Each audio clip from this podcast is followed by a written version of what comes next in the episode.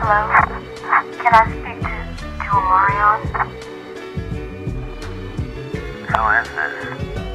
Hey, how you doing? Uh, I feel kind of silly doing this, but um, this is the barista from the coffee house on MLK and Rosa Park. You know, the one with the 4C Natural. I see you on Thursdays all the time. You come in every Thursday on your lunch break, I think. And you always order the special with the organic Thai latte. My manager be tripping and stuff, talking about we gotta use water. But I always use some hemp milk for you, because I think you're kind of sweet. Um, how did you get my number? You always got on some fly blue tracksuit, and your Air Force Ones are shining all bright. Thanks. For real though.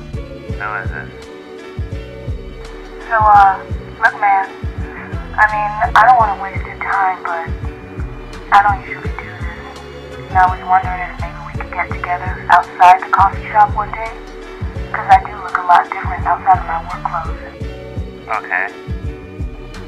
I mean, I got an art show coming up soon. Yeah, I'm an artist. Maybe you could come out and support? Wait, hold up. My cell phone's breaking up. Hold up. Can you hear me now? Yeah, so, what did you say? Can you come to my show? Uh, who all gonna be there? Hey y'all, welcome to Who All Gonna Be There, a podcast by artists for artists. We talk cash shit about everything. Sometimes we get messy, and it all counts as art because we say so. I'm Mel. Today I'm black and a woman and an artist. Studies have shown that sometimes I happen to be all of these things at the same damn time. This week I'm a YouTube documentarian, a freelance exterminator at congressional hearings and vice presidential debates, and I also do pro bono work as O'Shea Jackson's political strategist advisor. um, yeah, amazing. Thank you, Melanie. Uh, I always mean to update my intro, but I always seem to forget until the time comes. So here's mine. Uh, Maximiliano, aka Maxi Returns, aka the Max Attack is back, Jack, etc., etc. How to support NTP, you may be wondering while you're sitting there listening to our podcast. We have a Patreon page where you can get exclusive podcast episodes, which are only available behind the paywall, so we get extra messy. We have an Etsy store where you can buy our stuff. We have a new Black Abbey zine, which you can purchase there, which is amazing, with a bunch of amazing artists in it. Um, subscribe to us on on iTunes, leave a review, follow us on all the podcast streaming platforms and on Facebook and Instagram at Nat Turner Project. Our email is at Nat Turner is Project Zero at gmail.com. Send us questions, comments, concerns, and we will address them on air. With that being said, um, I we read that we read that intro every episode, and we've had a few different um, comments come through, and now we can read them all. Oh, we we did have comments. Okay, I was wondering why you put that there. Yeah, yeah, yeah. No, so we've gotten those like YouTube notifications of people leaving comments. I think um on older episodes or one episode in particular. Um, so this first one from Tyler Winter for our ninth episode, our interview with Ella Ray says, "Cool video. It was really good." And that was a That sounds like spam, but okay. yeah, no, that was actually the second time I read that comment because I I clicked on his profile a couple days after he left that comment and um, the account didn't exist anymore. But um, in light of the upcoming comments, I thought it was still worth including. Indeed.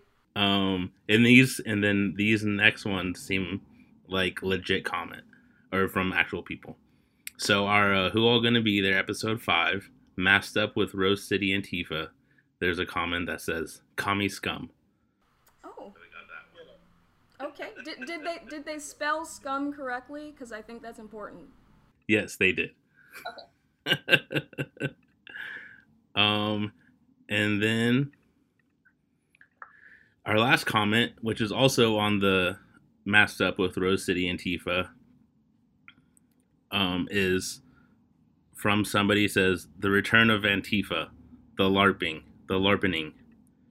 Just when you thought the boogeyman had teeth, you realize it's a bunch of tweaked, tweaked out, gender confused drama club dropouts with sticks. Let the crushing begin. And that's from uh, a month ago. All right.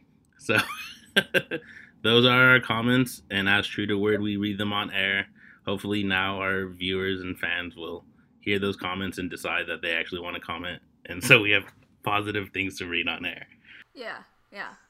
Okay, good times. That's how we know we've made it when people are like commenting and saying mean things. So, all right. So y'all may have heard a third voice in the background there. So today we're back at it again, chatting with a fellow artist who's been making some major moves in the Portland arts landscape. It's artist Michael Bernard Stevenson Jr. What's up, Michael? What is up? Everything is up. The world is on. It's not on fire anymore, visibly, per se, right here. But boy, is it a dumpster fire. Indeed. Uh, Max, can you read Michael's bio? Yes. Michael is a black, non binary creative practicing in American context. The majority of the work they are doing at the moment involves direct collaborations with young people by the way of interweaving programming into and between public schools to cultivate confidence and expand the perspective of young people's minds in order to help close the opportunity gap for young people with an emphasis on BIPOC youth. All right, so we're gonna start off the way we've been starting off every podcast for the last, I want to say six, seven months, by asking, first of all, how are you doing? Like every day is some new nonsense, and keeping track is a pain. So how are you coping with everything? How are you processing all of this? Um, I feel, I feel, yeah, that's a good question. I think about it and, and talk about it a lot. I feel like I don't know, that's like necessary or something. Like, if, if escapism was cool, it's not that. it was the time to cut it out. Um, and in many ways, like my practice is really like oriented around understanding and engaging with these things, and so it's like, I don't know, a ripe time for that. Um, and I also like identified with the early Corona times as like at least in our geosphere, like almost relaxing in a way like everything was shut down. Like people were like freaking out. But if you didn't look at the internet, you were just chilling or something, you know. Or you could try. And I feel like I was actually chilling more then, and now I'm like really. Like I went grocery shopping yesterday as a way to try to like care for myself for, you know, literally the necessity of it, but also the a simple way to try to have like a small victory for like my non-professional self or something. But what you know, it gets to the point where it's almost like hard to eat, uh, to feed myself because you're even though your like office is your home, you're like so engrossed and you like don't really need to leave to be quote unquote productive. So it just kind of like you know the the structure of life is like very different and hard. Um, that being said, Melanie, I I've seen you have like a delicious beef meal or something the other day. I was jealous. I almost commented that I was jealous. Like I probably should keep myself. I gotta get out of here. Uh, but way to go, getting the new digs and like the chef life, living the dream. Indeed, yes. I've decided um, because we are stuck in this hellscape to embrace it and treat it like this um, indefinite residency. So. Get it. Jealous. Yeah, and my housemate went to culinary school, so that's nice. oh, okay. 2020 winning. Yeah, like people like if you were on a desert island, like, like boom, someone with a culinary degree. Yeah, it was on the housing application. they must have gone to culinary school. um, but like speaking of Instagram stories, I remember like um in the big like the pre the early Corona times, and it's so weird that we have to stratify it now. But um, the early Corona times, your Instagram stories were kind of chill. You were like listening to some audiobook and then bicycling, and it was really kind of soothing. Sure. so. Right. Yeah. I mean, that's it's interesting that you experienced it and recall it, and it's interesting too because I was almost just doing it or something, and as a, a, a any putting you know a story just disappears or whatever, the Instagram footprint of it is like temporary. And so yeah, it's like gone or whatever. Like I did save them, but it's funny because a lot of them the video files like I play with the orientation. So as a video, it's like on your computer. It's like, oh, what am I looking at? Um, but yeah, that was like because I had the time. I was like riding every day. I think I was also doing that as a way of um, like reclaiming the time or something. Like, like, and I, I guess I identify as being pretty anti-capitalist, anti-colonialist, as many as many are. But it makes sense, I guess, to like identify, as that's where like a lot of my thoughts are coming from just like spending time on a bicycle for no particular reason is like freedom like in that time. Like i am able to like this is what i would be doing if i could do anything.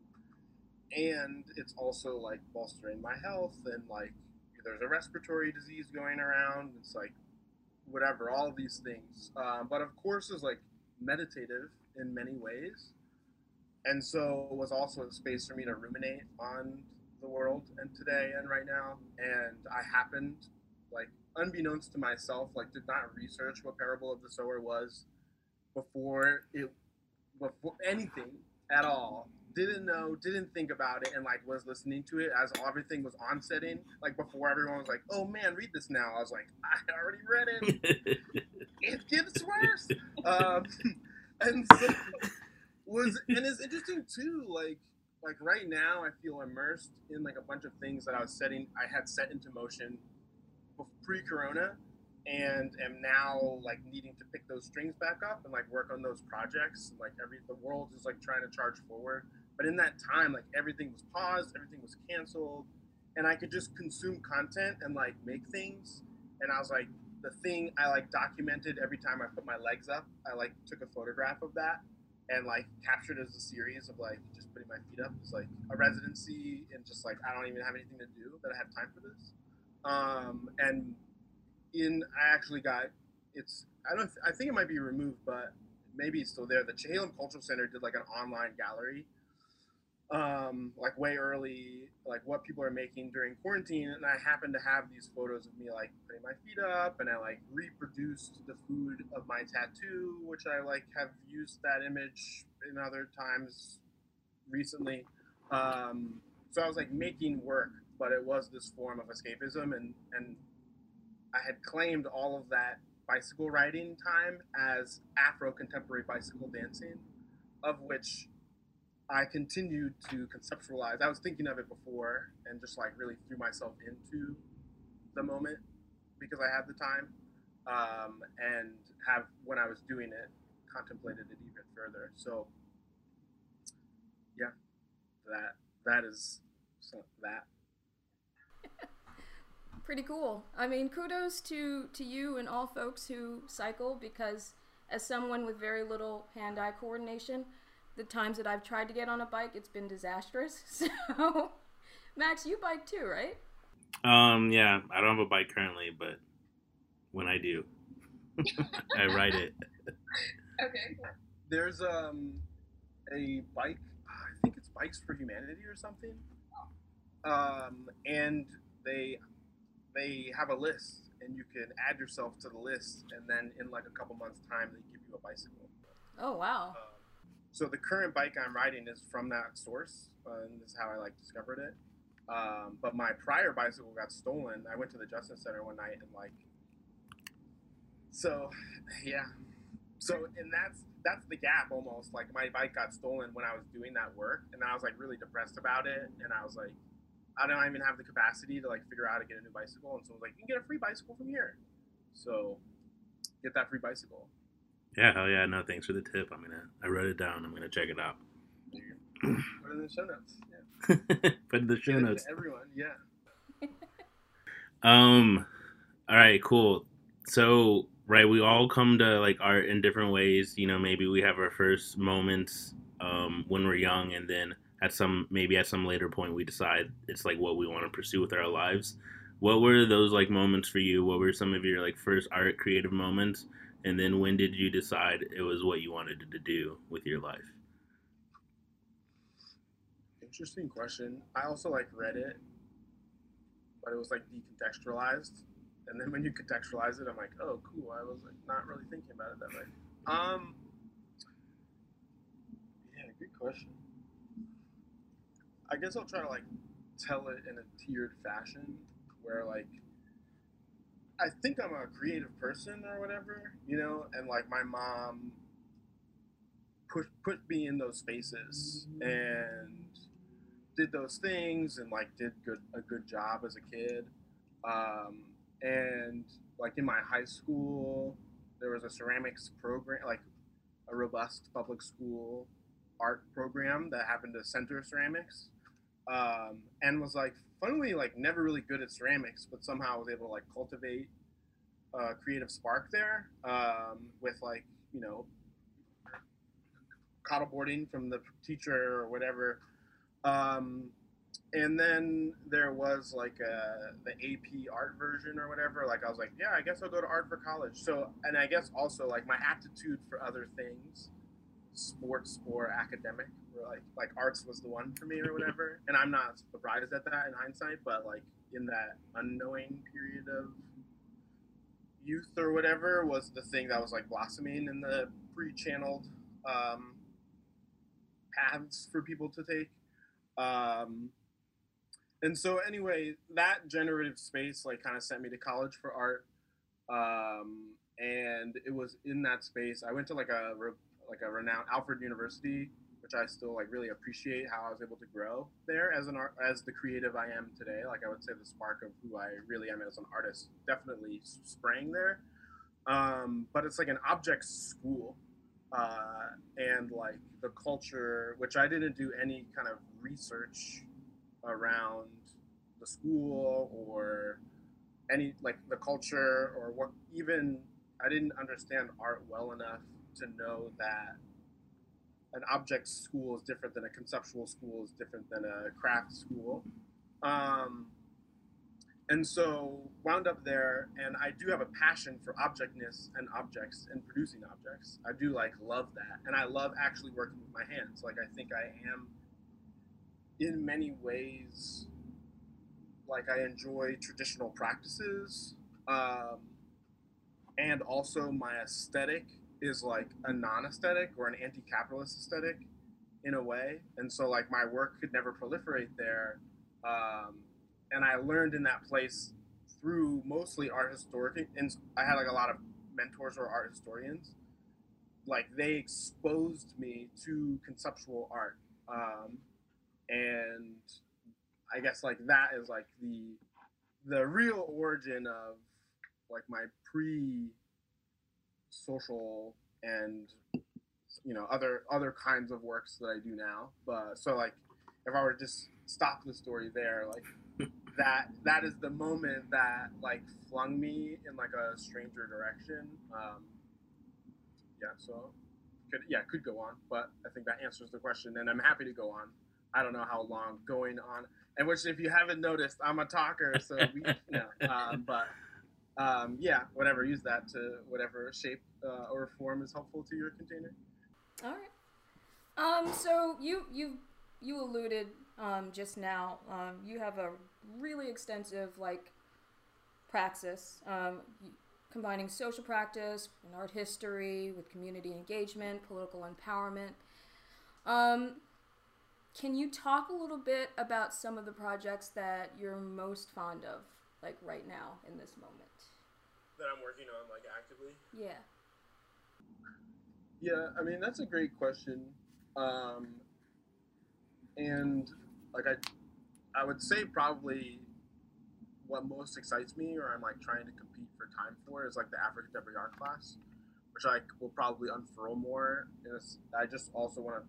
I am very excited about a project I'm doing, People for Mutual Education, which is a collaboration with like a bunch of different people, um, and we've kind of like created seven pamphlets about like gentrification anti-racist schools, higher education, Black trans lives, um, environmental racism, right into Rayford, and we like have combed the broader world for some amount of that voice, reparations, reallocation of wealth. I wrote that one, and then someone designed them into a series. So I've been printing them, and I guess, yeah. So and we're doing like teach-ins in the future. So I'm really excited about that project, um, and has consumed a lot of my time, right, lately, given the timeliness of it as a project.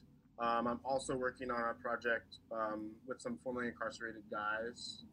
Um, two projects, I guess, that are definitive. One is called Gallery Blue, um, and um, is in collaboration with one other artist named Blue, and we're making frames out of reclaimed wood for the to house work of currently formerly incarcerated artists. Um, and then like there's also Tin Can Phone, which is that project, the podcast project I was talking about earlier, um, which is also in collaboration with um, Tweez, Armand, and Joseph Rosenberger. Um, so those are projects that excite me and are, are great and have been kind of a range of something that's been happening for a long time or a medium time or a short time that I'm excited about. Um, though a, a, the project that I'm really excited about most as like what I might be known for doing or even what I want to be spending time doing, which is especially given like summertime and um, out of school time and weirdness of Corona school time, like grade school time. Um, all of that has kind of like changed the way that I'm working on this project or the capacity I have for it. But yeah, the African Contemporary Art class is like what excites me most right now um, about what I'm doing for sure. So it sounds like you have like this kind of vast array of different projects. How do you how are you handling like time management for all of that? Handling? Uh, uh, yeah, that's a great question. And yeah, it's concise, and I don't know that I have an answer or a concise answer. Like managing, yeah, manage not managing.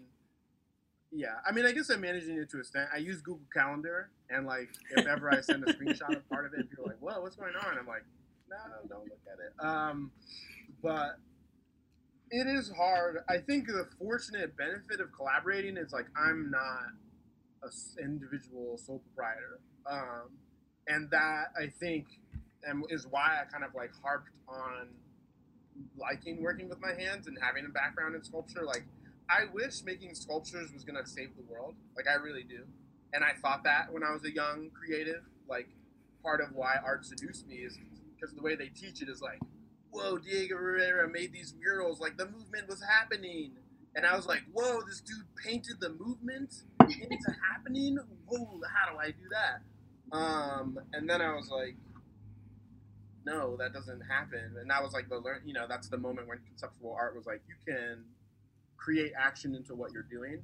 Yeah. Um, and so have like chosen to do that and learned through that that I'm now like weirdly like a middle management administrator. And I'm like talking to different people and like different people are doing things and like I'm driving around and moving paper and like folding things, which is like I'm like, yes, paper, I'm touching it. Um and so yeah, there is it is extremely hard. Um and I don't know that I'm doing the best job. And in some situations, I'm a mentor to someone who's like never done something before, like the Metro placemaking grant. Like I'm on the jury for it, and I'm like working with these guys. I'm like, hey, you are ineligible for this, um, and so like was like managing it, getting in, and one guy shot a video, and the other guy like I was able to get a video, and then he's like, no, I'm gonna write it. I'm like, cool, man, figure it out. Um, so, but in in that like now the job is like mentoring people who are trying to learn new skills in time with deadlines um, and is like leaves little time for touching objects or like this other thing that i love. But i i wound up where i am because i was tugging so strongly on like being able to engage more directly with the social paradigm that i feel concerned about. Um, and so you know whatever here i am and should this job be someone else's? Hell yes, it should. Um, and if I ever, if ever anyone wants, I always tell age like people, I'm like, I'll give you 90% meat, 10, 10 meat. Like just line it up, and I will knock them down for 10%. Um, because yeah, I'm not. It's it's a struggle, and I think like email is like the biggest. Anything that requires reading, which is like everything. Um, so anyway, I'm and I I like I guess I I was like just listening to the earlier part. Like I wanted to say like I listened to the show and I've wanted to comment so many times and I like forgot, but I felt like like here I am. You know, I'm commenting. Um, listeners, comment. I will too in the future. They read them. It's real. Um, It's true. so, but yeah, like um, I don't know. I threw myself off. It's good though. Sometimes I throw myself off. Um. So yeah, like in this idea of um, right collaboration, it seems like it's such a big part of your practice and all these different collaborations, and then how you have like potentially different um roles or different like levels of involvement in different Yeah. collaborations. Um. Yeah, like what is like what like also somebody that like collaborates a lot too. Um. What is that like navigating that deciding when you've reached your like limit like oh I can't take any more collaborations on now and then do you feel this like with the expansion of collaborations you mentioned like you know having to be mindful of like deadlines and like these other dates and then this is something i've been struggling with more too is like as things get bigger and as like dates and like deadlines are real like at what level do do you like adhere to that versus like maybe the humanity of a project or like oh this project may be better served without this Yeah. deadline or something like that Sure. I feel like I'm always on humanity's side, and like usually that's also an advocate for myself. Like I recently caught, I crossed something off yesterday, like a grant that I wanted to apply for. It was like really easy. It was I was gonna pitch Afro contemporary bicycle dancing, like a passion project, um, and I just didn't have time for it. Um, and I didn't like stay up late. You know, I went to um, Nora Cooley did uh, uh, Respect Due last night. Um, it was a mobile projection unit was projecting all of these like um, local Portland music artists videos. So I like you know made time to do that or whatever. Um, but yeah, I'm always leaning into the humanity. I often, especially in with young people, and I think that's almost something I feel that's a, a challenge and is like it just is what it is there's a lot of administrative time that goes into getting in face to face with a young person. So, like, my capacity is like severely hamstrung in those instances. And in many ways, it like works. It's like the scale of my work. That's the scale of my work. Is like I have a, a multi-year relationship with Elijah, a young man that I work with at King School and have worked with, and it's like this is the first year actually. since we met that we're not seeing each other like at this point. Um, but I have his phone number. Like we're in touch, but it's interesting. Like even sometimes it's be, it's hard to be in touch with your friend. Being in touch with a kid is like really tough right now. Um, and so yeah, I really lean into the level at which that is scalable because I like and I actually took a class and I almost regretted it. And I think it's fine now, but I took an online class with like a homeschool group. Um, and it's like at the end of the class, like they're paying for it, like I'm teaching it. At the end of the class, like our relationship will be over, and it's like not really the demographic I'm looking to be working with. And like I was even just doing it to see if it was a cool thing to be doing for my practice, but they're not really like paying. I like regret. I like wish I could just give the money back, but that's like bailing on some kids who are like having an experience. Um, so it's fine. It's only ten weeks, and that will be like done eventually. Um, but I'm really always, and that's why I kind of like I'm raising the African art class high because I'm holding as much space as I can for that, and there's even challenges to that as well. Um, like the cohort that I had last year, like not only is it like online, but some kids have gone to middle school. They didn't go to the middle school as expecting, and I don't have program there yet, but would like to. Some are eligible to be in that school but are in a different school and then some are eligible into that school but they're homeschooling this year and so the original cohort that I worked with is like not even really accessible to me in any sort of like easy form. Um, but I'm still like engaging with those parents. In fact, earlier today, and I did like a quick. I had like I was like I have 30 minutes. Like what can I do? And I took a quick bike ride before, but I was doing some like admin work, which is like almost a year old at this point of all of the receipts that were like very carefully organized by me, but like the when I had to like put it into the computer and put it in a spreadsheet, like one hour of work, it took a whole year to like make time for that because like that's not the important part of the project for me. I just paid out of pocket. Like that was the thing that kept me moving and kept being able to prioritize like individuals and the time they need. Like Tin Can Phone is like a two year project um, and could have like owned and produced myself something like it just extracted it for its value or something.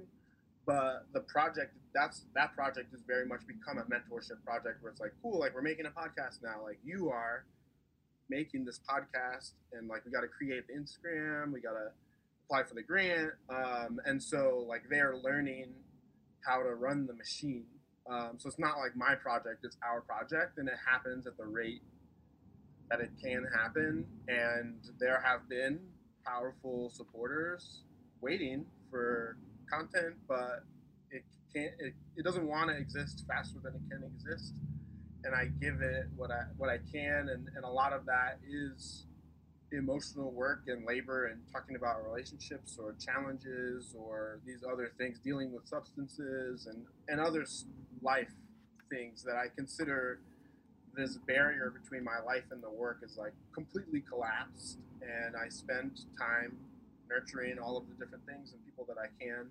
And then like that reaches some form of capacity and i'm like all right no more. And things balloon and shrink.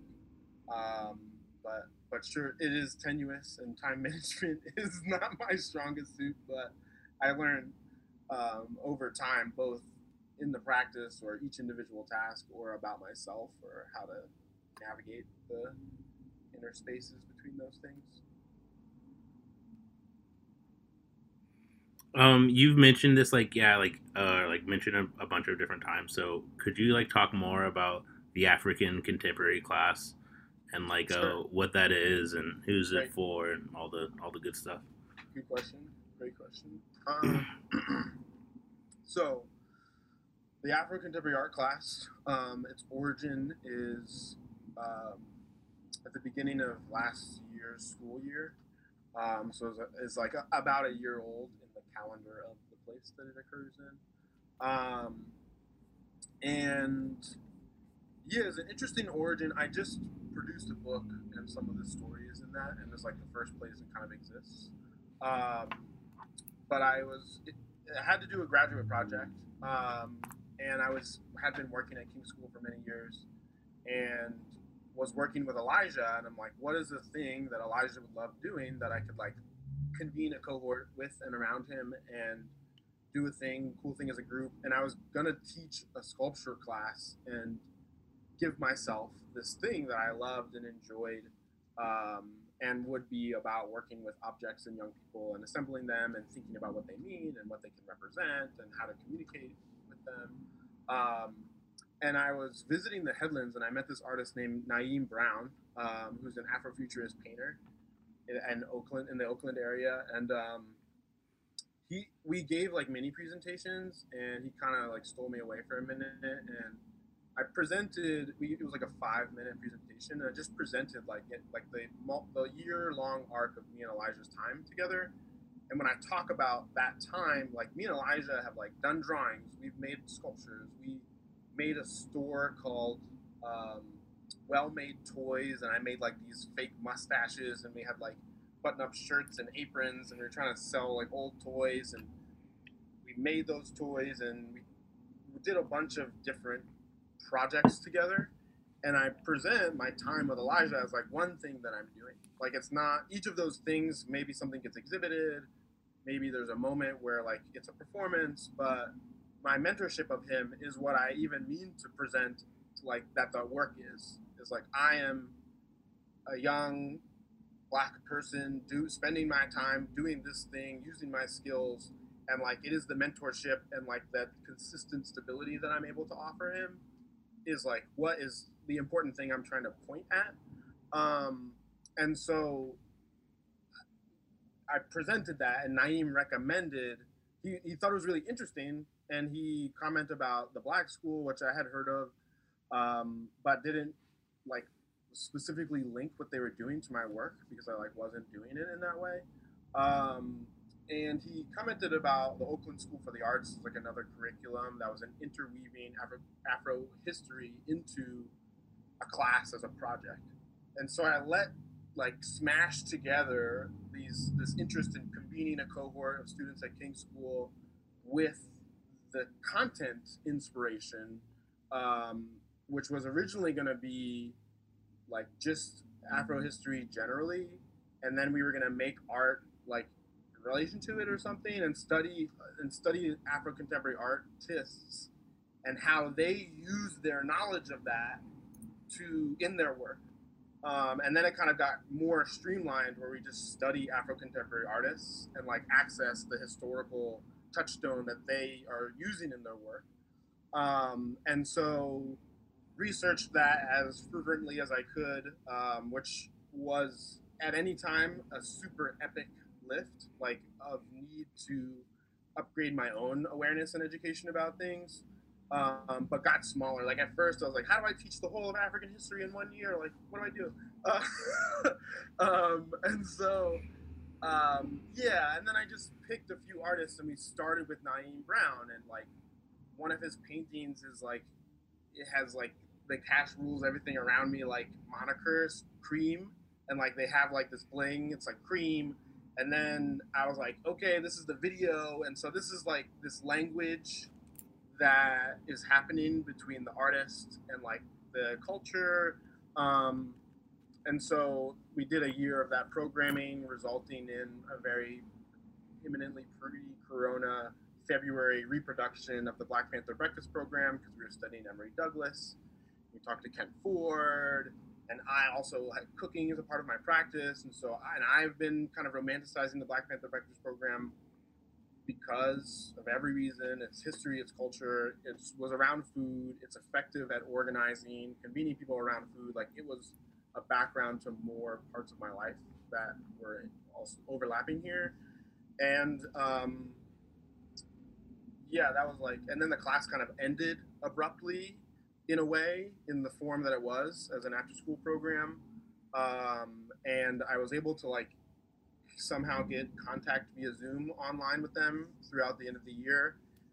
And through the whole thing, we went to like the Hank Willis Thomas exhibit, and each artist we like did drawing and, and reproductions of their work, and I was like scanning those things. And so within the past like day or so, finished the PDF of that digital publication, um, and send an email to the finance guy at school to purchase a bunch of copies or something um, before the 29th when I'm graduating. Um, but I'm not that worried about it. But it just is moving at the pace. And like, it's funny because I would have had to finish that before the end of last year if I was like trying to hurry about anything. Um, and was like vehemently against it until I was just like, I don't want to be in graduate school anymore. Like, let me just switch my project. Um, which is a whole, whole story. Um, so, anyways, yeah, the project is like fledgling in a way or has a strong foundation. I, I, received the Dynam Prize for it, and I've used it also as like the namesake to apply for the um, Portland Art Museum's Reimagining Artists Grant. Which, thank you, Melanie Stevens, um, for you know, uh, you know, just you know, being aware of stuff. That's cool, but. So that I kind of positioned around the next future arc, um, where part of it is me cyber organically interacting with young people, but kind of not really. I actually came up with this brilliant idea to create a newspaper from starting from the content of the Black Panther Breakfast Program, which like no one really saw, um, and um, put that in like a print publication along with some stuff about like voting and like print it and then deliver it to every student in the school because like the project has a budget now and you just like produce something and like am trying to deploy that to classrooms and have teachers like use it as a publication in which to teach from. And so is this weird moment where now I have this form of power to create Afro contemporary curricula to my own uh, whims and desires, um, or in service of a, a, higher cause or higher causes. Um, and uh, so that's what it's doing right now. Like that was what I thought I was going to be able to spend my day on, and then it started this accounting thing. I was like, I probably should order this publication beyond yesterday. So, um, but I'm getting there. Things are getting crossed off a to-do list. Um, but that's that's very nutshell Afro contemporary art class, and I did um, an hour plus long presentation about it that should have been counted as my graduate lecture, but isn't. Um, and I can link that to you. But I actually, that is when we emailed a little bit during the early Corona days. Um, I did a mini presentation about Nat Turner Project um, at the beginning of that presentation.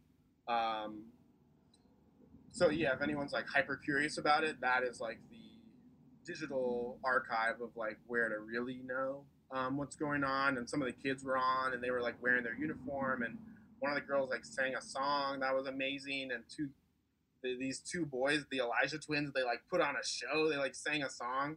Um, so yeah, it's a it's a very fun project. There's a lot of it's a small cadre and there's a lot of administrative labor that goes into like holding that space and it like doesn't I don't earn a cent off of it, but it has now like starting to develop resources that allow me like grand power to enact it, um, which feels really great. Um, and um, it's yeah hopefully the thing that i can i'm actually in talks with jefferson as well to start like expanding it like the goal is just that and i'm like oh i'm producing this publication like hopefully it has value and hopefully has value beyond king school like it's just a dope publication for kids to have in their hands um, so yeah that's that's uh, what i hope when all of the other buses start driving itself i can start driving the school bus again um, but one day at a time, one day at a time. I'm, I'm curious um, because it, it's from what I understand, this is a project that started pre corona, right? Very much so, yeah. Um, and we're kind of witnessing this sort of shifting in like pedagogical and educational structures, um, necessarily so. So I'm wondering, like, have your plans for what how this project lives changed since its inception to like our current circumstances? Totally. I think the nature of it, or even just like it not being a 501c3, and it's like, this is our mission for four years. We need to fundraise and then we'll do it. Like, it's nimble. Like, I feel, I have, I feel like I have the ability to move and make it have need do what it needs to do or wants to be doing. Um, I did discover, um, and like while I like unpacked it as a project for a whole year. And at the end of the year, and like had been talking to Sharita throughout the year, which by the way, that dope publication is being printed by Sharita and Babe. Um, so shout out, super, yeah, like that was that was also her saving me from some harder challenge of trying to get it done on a timeline. Um, for the kids. Everyone's kids. Um, and I love it and appreciate it. And anyone listening to this, like I'm looking to pay. I have money to pay artists to do things. So if you hear this, like come find me. Um, we can put like your contact information in the show notes. Yeah. Yeah. Yeah. Um, definitely. But um, what did you ask me again? Like the how the the plan for how this project lives has shifted. Right. Um, so I did discuss. So I had a very interesting conversation with Sharita, and I realized that like under the proper proper tutelage of grad school or whatever, or whatever, yeah, very that. Um, which is interesting. Whenever people talk about it, it's like never net positive. Like no one's ever like, I had an amazing time. So I, it's like you just that was like even what I thought when I was going into it, and then it was just like I'm like, okay, I know how to talk about this now. Um, we, um, we definitely want to ask you about that later. Huh? By the way, we definitely want to ask you about that later. Um, and then you'll see me try to move like a cat. Like, um, but this is the easy stuff. Um, so yeah, I had a conversation with Sharita, and she asked a similar question. She was like, "What is your praxis?" Like we like she, I talked for like a bunch and explained some things, and a lot of these projects were like further from development. You know, it was like the stuff I like couldn't and didn't have time to do, and a lot of and a lot of that is because in my various projects over the years, like again, by being on the humanity side, this like weird checks and balances spreadsheet side is like slapping in the wind. But I was also just like in grad school and I was like talking about it more than I was doing it, which was like, ugh, I thank God Corona or something. Um, if, if there was a blessing, um, it was that one. But so she's she said asked me and it kind of like took me for a momentary tailspin because I realized like it's in some ways a simple question and in the realization and I, I felt like I had answers for it, but in the realization as I thought about it, I realized how much time I was really just like, and I knew this as it was happening, and it was just like a part of grad school or whatever. But um, just like it was, I was just like, oh yeah, there's this other form of work that I need to be doing, and I'm not, and like, but no one even asked that question, and so that's when I was also like, yeah, I had to leave the universe that I'm paying for to have like a friendly conversation in the park and to have someone kind of like really help me reset the awareness around it. Um, and so have thought about it a lot and in various conversations with Lisa Jarrett, who I also like love and love working with.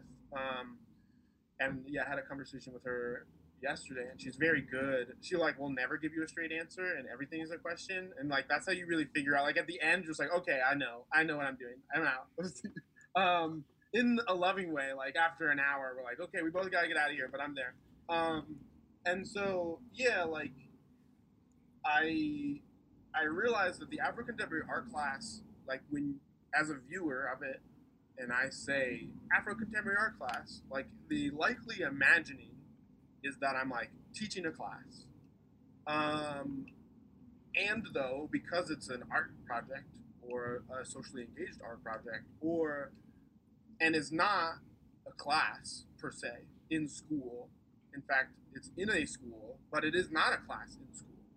And if it was able to masquerade as that, it's an art project that has inserted itself into some other context. And so, as that art, contemporary art class is an art project, it takes many forms. It will become a book, it will become a newspaper. Sometimes it's a class. PSU specifically invited me to teach it at a very interesting hiring wave of time. Um, and like that's also exciting, and I'm also going to use that platform to create an Afro contemporary art archive, which plug for y'all. I purchased everything you have. Uh, and have been purchasing just like different publications. Actually, my computer is sitting on the um, the book that I purchased from um, Blue Moon. Oh. Um, and and like in and in response to Sharita's inquiry and like in the space of like relative post grad school slash Corona alone in your house time, like that's when I started re-listening to Octavia and like literally even before you know George Floyd, I was like deepening. I was in a black film class last year, and my friend has a way of helping me find things on the internet and um, have like a big archive of like black film, just like way back, like old stuff, like that I am just interested in understanding and like consuming as a form of like deepening my awareness of the culture and backgrounds and like especially so was doing that and then more recently and that's when I like actually started listening to your show was after that conversation with Sharita and I was like yeah you're right like I've spent no time consuming and deepening my knowledge of like the entire diasporic artistic production locally and abroad. Like it was, I like started doing that, and then I walked into the class, and it was a little bit more of like a comical, like kids, like kindergarten cop or something. You're just like, oh, just sit down, come on, like this is the wait, come back, and it and it needed to be that, right? Like that was me leading into the human side, like the project wanted it that. It's not how did they take a test and reproduce that knowledge later, or was I in the room like I am with Elijah, helping to shape what they're thinking about and how they're applying their thoughts and all of these different things? And so it will continue to change forms um, and take up space. But I am interested, like the college course is cool and I'm excited for it to exist and like want teaching, want want everything that that offers professionally and like what kind of opportunities may come of it and like where I want to go with my life um, or be able to use as a resource. Um, but the focus and was almost like an interesting invitation because I was like, oh, what does this class even mean? And that's where the conversation with Lisa came up. It was like, what does this class mean when it's for adults and not everyone's black? Like the original was young kids who were all black. And so the conversation and arc and interest is different then. Um, so yeah, the the summation, which there is more to say, is that yeah, the class is an art project, and so is like the name, the title of an art project, and so it doesn't always need to take the form as a class to be under the umbrella of me kind of uh, steering the ship that is that idea. All right, so you broached um, grad school a little bit. I knew I shouldn't have brought it up. It was on the script. I knew it was coming. Everyone. You could have vetoed it. I could have vetoed it, and I didn't. So now you're in. You're on the inside. Turn it on. Turn it up. Um, so Max and I are both um, Yeah. veterans of the grad school, the art grad school experience in Portland. in We're Portland. locals. We're alma maters ish. Yes. Give them back to the Um, community. Yeah. So tell us about what Portland State was like. Portland State. Um, Portland State. I guess. I mean, and like, let's assume maybe your listener. Well, let's let's say everyone's just from Portland, which was one of the super exciting things for me. Like, like, wow, y'all have done a lot of work for me. Like, this is what I am doing. I'll just look at what you did, you know. And but it's interesting too. Like in the in the arc of the Afro Contemporary Art class, like its primary mission, it we studied like five artists or something. Um, so, you know, a little bit goes a long way. And so I have like a spreadsheet of like over hundred that I haven't really consumed fully, but like my, my head is spinning. Um, but anyway, um, so yeah, for those of you listening from wherever, like we just lost a master or yeah, like a program locally. Um, so the art scene here is kind of like wild but is like certainly a frontier and that feels like is changing for me whether that's like part of my experience or the world or both are changing at the same time um, and other things. Um, and i also for everyone's awareness i am from the east coast so like came out here for school and like it was like my whole universe in some ways is only newly becoming like a postgraduate life in portland. Um, and so, as a an institution, Portland State, or even just yeah, like a semi city-ish, because like from the East Coast, Portland is like semi city-ish, um, and it's I don't know, like you can move around campus. Um, that's cool. Um, for those also, this is me moving like a cat. Um, but there is and I think there's a moving through the world in a way that's political, period, that's like unnecessary and then there's a way that you need to move through through like the political professional world, and you're black. Um, and I think I'm actually in a interesting corona of that, or maybe everyone has the power. And again, if you're listening, it's like I have been in a lot of rooms, raising a lot of hell recently, um, because shit's whack and I just don't know how to like be in that room. Like I started making objects. I'm like, how do I change the world? Now like different organizations are like, what do you think? And I'm like, this is fucked up. Um, and so like I'm just like I'm in my bedroom. I'm like, I'm gonna tell you like whatever. uh, I'll just turn you off. Um, so yeah, no, I think it's important to have the conversation, which is why I didn't try to skirt around it all, but I am trying to like just be honest. And so yeah, I think as a school and like also the um, Liz Charman, um, who's like I guess she was a design professor, but she became the dean. Like the like the seat opened, and she like moved into that position. Like when I also kind of moved here, and so she was kind of like coming up and finding her chops in that world.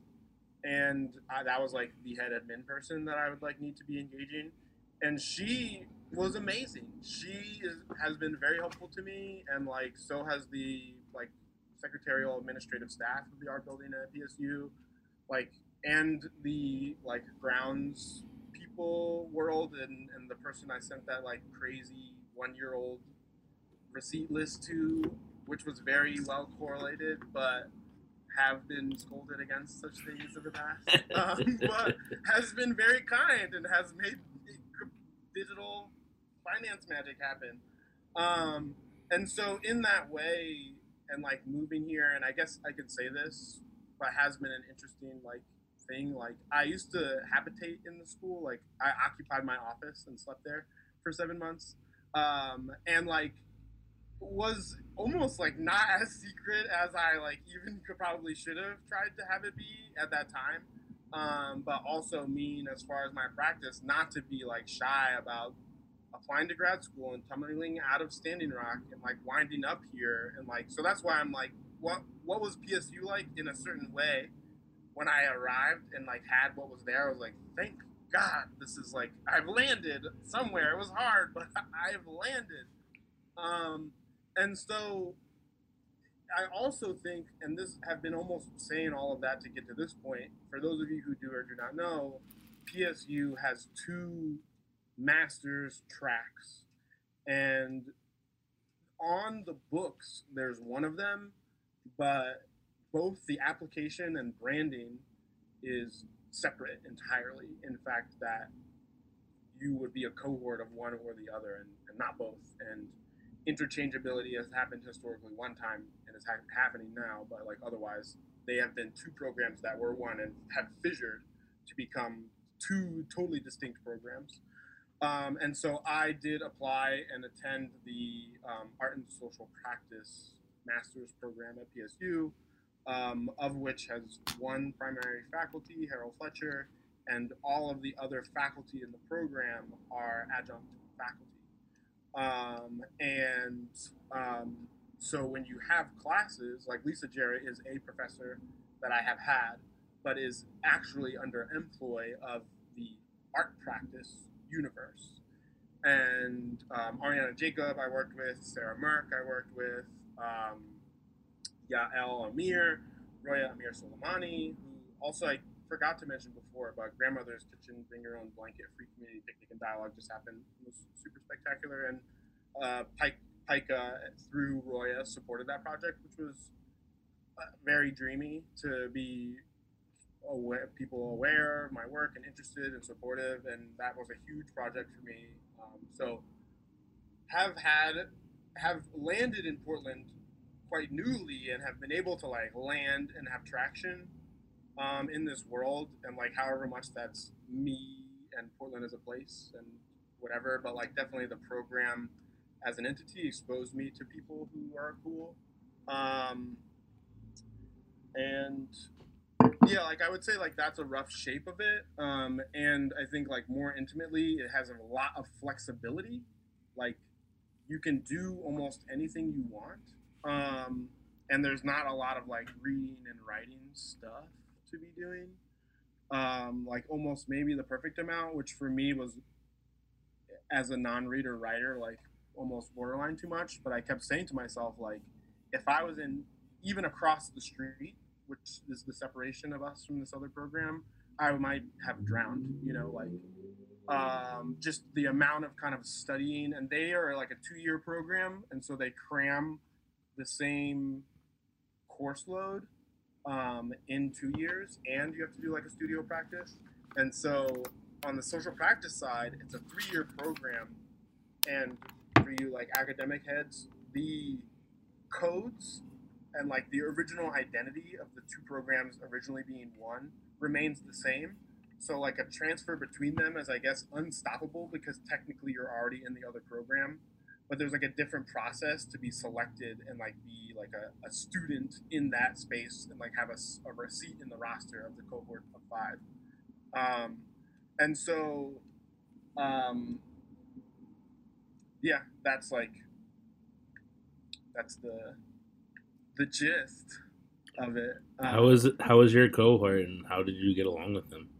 That's an interesting question too. Um, so Roshani Thakore um, is like kind of this.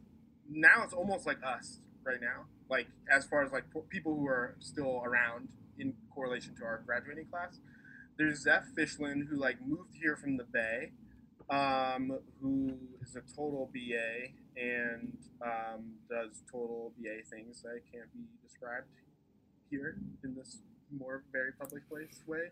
Um, but super cool. Um, and then, so they recently, especially because of Corona, and they were like debating, but and the fires or whatever, they just like moved back to California, um, more very recently. And um, Eric Olson, who just gave his graduate talk, and Tia Kramer, who just gave their graduate talk. Eric Olson is in um, Seattle, and Tia is in Walla Walla, Washington, which also for folks to think about the program, it's like limited residency. So, or it's, I don't know, some other special term that means what it means or whatever, but you can apply to and attend the entire program online or be in an in person capacity or like fluctuate for whatever reason. Um, and so, like, only three fifths of the cohort was here. Um, and so, in any case, we did get along quite well. Um, like, I was actually, I think, the youngest person on the cohort. So, it was like pretty seasoned people in the world. Um, and like a rich history and like pretty like a, not a type personality per se, but as a group, we were definitely like, whoa, like we gotta we gotta get what's can we get a spreadsheet? What's going on here?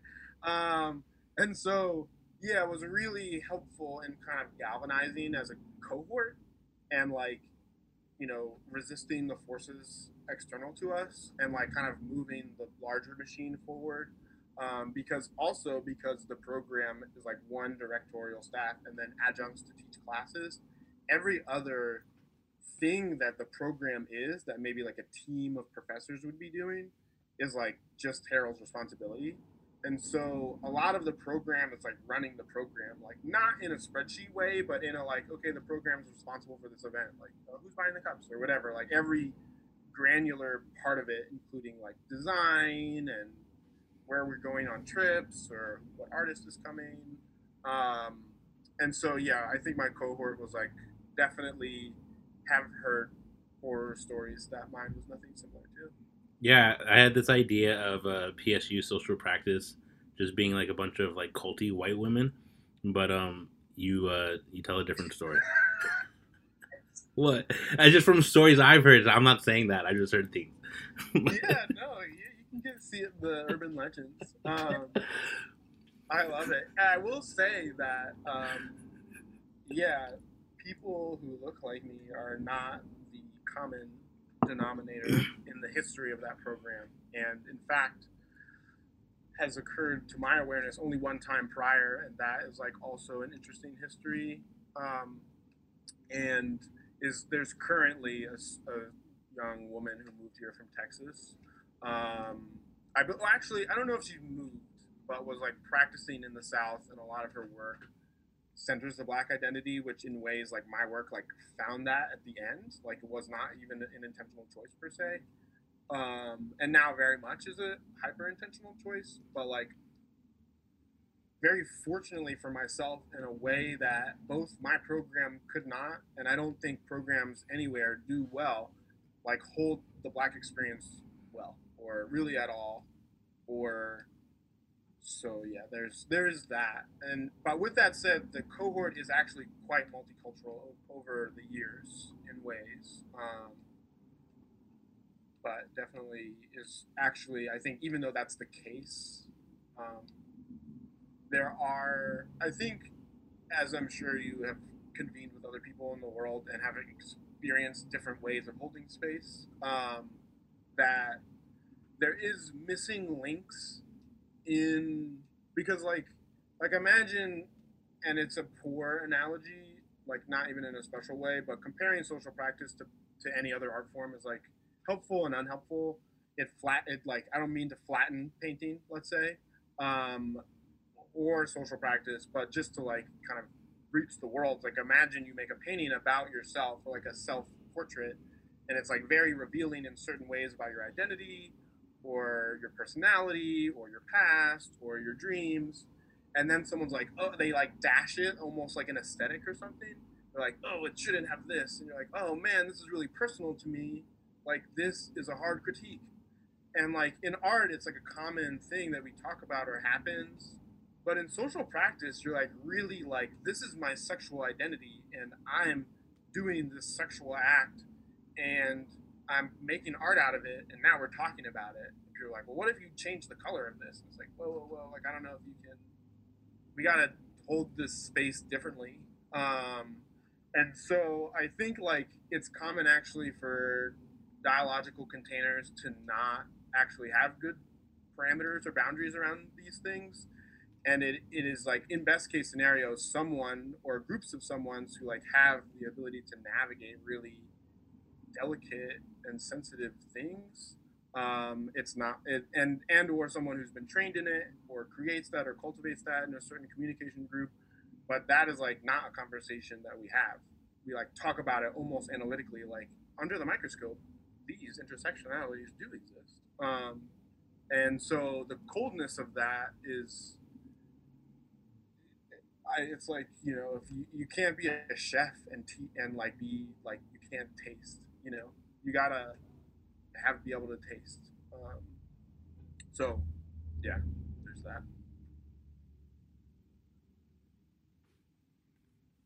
Do you have a question, Melanie, or can I go? Oh, I was just digesting that.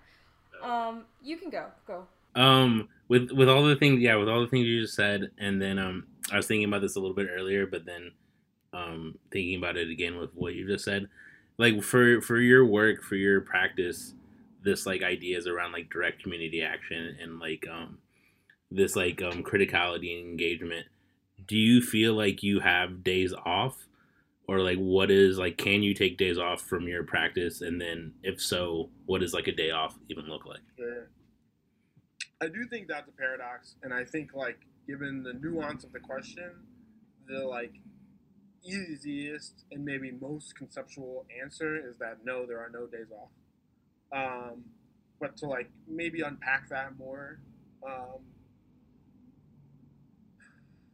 I think like my earlier practice, like I definitely like drove myself more crazy. You know, like I was studying conceptual artists. You know, like this person lived in a box for months. month. They're like, you can put yourself in a cage or pierce yourself and hang yourself. And I'm like, whoa, like what do I do? And um, yeah, there's very many stories, and I have a friend Sean uh, who's better at telling them than I because he like mythologizes me, but some of his favorites are when I decided to not wear shoes and bear the whole winter in, in Western New York without them, which I don't know if it actually happened that way, but that's how he tells the story. Uh, but he was my roommate, and I also, for a period of time, in the interest of water conservation, used to pee in jars and like do like a bulk kind of like drop situation, um, which also is better in his telling. Um, but it's like certain forms of of like augmenting my own life um, in very intentional ways to like whatever make a statement or like but like the statement wanted to be real like was so real that it is a statement or something and i was just like ah what's the next thing and like similarly had a bunch of different projects going on and and so that like was almost like a short out moment. I was just like i don't know how to like become an artist um like from having an anti-aesthetic and an anti-capitalist approach in a conceptual like beyond conceptual it just is actual you know? It's like i've thought about this so hard like this is a carrot and like you can eat it. Um in fact like i remember talking about my my undergrad show saying that I wanted um, asparagus for like my graduate show, and like I remember saying that to someone, and they like burst out laughing. They was like, "How do you know you want asparagus?" And I was like, "The whole concept is that you like planted it today, because you can't harvest it until next year. Like the time is right now." Um, and so yeah, I was like driving myself crazy with the sky is falling paradigm. Like every, the sky is falling, and I'm trying to communicate that by making objects and somehow surviving and and so yeah, like did just get lost in that. Like was a young person, it's like if I grind on this really hard, then I'll like do it or something. Um, and that there's like a much much longer story of how that became the practice that I have now. Um, and I think in that in between space, depending on the arc, um, was more or less. I think I was like depressed for many years, where I was like had maybe like a normal job, and I was just like I don't really know what to do. you know, I was like still an artist. Like my work is like peeing in jars. Like you could still do it when you have a job, but you just like you know I, I just didn't have a, an angle for success. I knew I wanted to go to grad school but I was also trying to like learn the systems. Like I was trained as an artist, and then I was like, oh man, like community systems and not for profits, like all this stuff. So I like lingered for a while doing stuff, and then did disparate projects here and there, and like learned, you know, was like cooking food for homeless people, and then like wound up at a soup kitchen and then like working there like consistently for multiple years and was like is this more effective than just like because i did it on thanksgiving one time and there's just like food all over in the streets like everyone gives them food on thanksgiving and it was like ah oh, there's a lot to learn about this. And so started to like just work normal places like soup kitchen and like i got a job as americorps vista and i tried to apply to baltimore like right after freddie gray and applied to like multiple jobs and I accidentally applied for one that wasn't in Baltimore and was right in my parents' backyard in a way and was able to like stay at my parents' house, but I was like trying to move to Baltimore and like expose myself and change my culture and my surroundings and do work in the community that I was wanting to do work in. And but the job I got was um, a working at a not-for-profit that did programming for youth, and I was like, "Ooh, this is like weirdly on mission. Like, should I do this?" and then learned that not-for-profit system and it was just like whoa like this is not what i want for a lot of different reasons um, and it was that same time that standing rock was happening and i was like ah, i just want so badly to get as close to the front line as possible and do that like be an artist there and so, and I was like, I think I'm gonna quit this AmeriCorps thing, and I stayed in it for the community. Like the project launched, everything happened. Like I overfunded it by like hundreds of thousands of dollars. I don't even talk about it because it's like, it's a, a major accomplishment, but it doesn't like do what I'm interested in. So it's like just a footnote. Um, but Standing Rock actually did teach me a lot and was like took over my whole life for five months.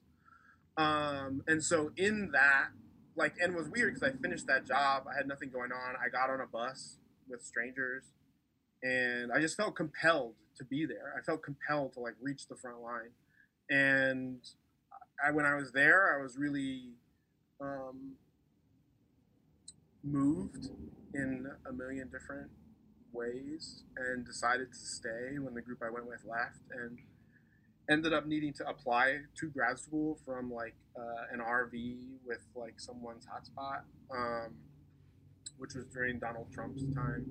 And so between that era of like everyday activism and like today for me, I went to grad school. So in some way, like I really wasn't doing it every day, but at times in my life have been like immersed. Um, and I feel like there's a happy medium, like the kind of like casual mention of scheduling and like sort of that there is like time for my partners or recreation or rest.